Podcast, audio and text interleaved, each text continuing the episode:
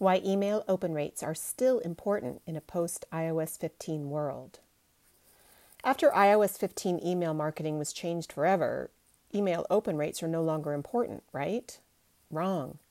Since the moment that iOS 15 was a gleam in Tim Cook's eye, self styled email marketing experts began advising that you could start ignoring open rates because, and we quote, they are no longer accurate and they are artificially inflated by iOS 15. To paraphrase a beloved children's story, this is terrible, horrible, no good, very bad advice.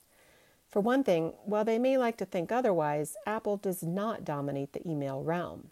Yes, they are a big player, but they are not the biggest. Typically, the largest number of email addresses on any B2C mailing list and even some B2B mailing lists are Gmail addresses. And you had better believe that Gmail still monitors the open rates of the email that you are sending to Gmail users and Gmail inboxes.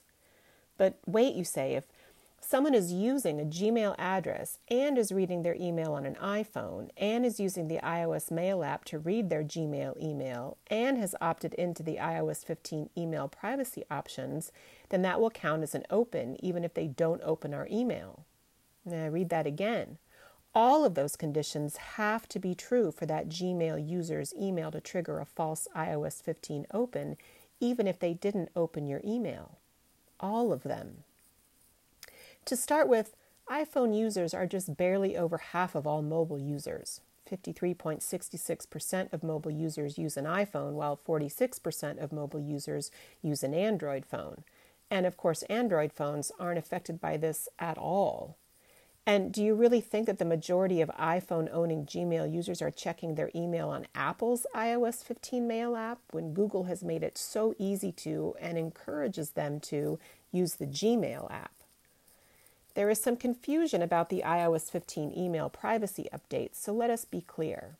If a Gmail user is using the Gmail app on their iPhone, even an iPhone with iOS 15, their open rate is a real open rate, and you should care about it. If an Outlook or Yahoo subscriber, the second and third most used email providers, is using any email app on their iPhone other than the iOS Mail app, their open rate is a real open rate too. And you had better believe that Outlook and Yahoo, along with Gmail, are looking at your open rates. Here's the thing many email marketers are used to looking at open rates primarily, if not only, for one thing how engaged are the people on their mailing list so that they can sell them something? But that's just one side of the open rate coin.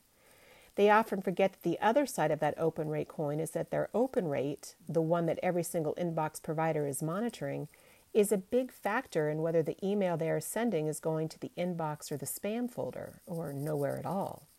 Those inbox providers, they don't care about whether you make a sale or not. They care about whether people open your email because it's an indicator of whether their users even want your email. So if someone tells you that open rates are meaningless and that you shouldn't be tracking them, they're steering you wrong from both sides of the coin. Frankly, it's lazy email marketing, and we're pretty sure that at least some of the email marketing experts telling you that you shouldn't bother tracking open rates were themselves just waiting for an excuse to not have to be diligent about monitoring their email marketing metrics. The thing that many email senders don't think about with all the, the sky is falling because Apple is artificially inflating open rate stuff is that when it comes to open rates, deliverability at a given inbox provider is closely tied to the open rate at that inbox provider. That seems obvious, but is lost with the sky is falling stuff.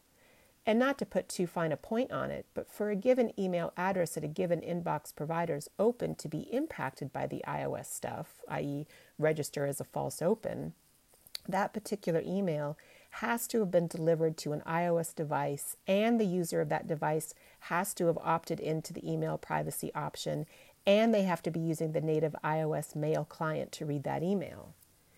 Now, it's not hard math to look at your average open rate before iOS 15 rolled out and your average open rate today and figure out how much of a bump in open rate iOS 15 gave you.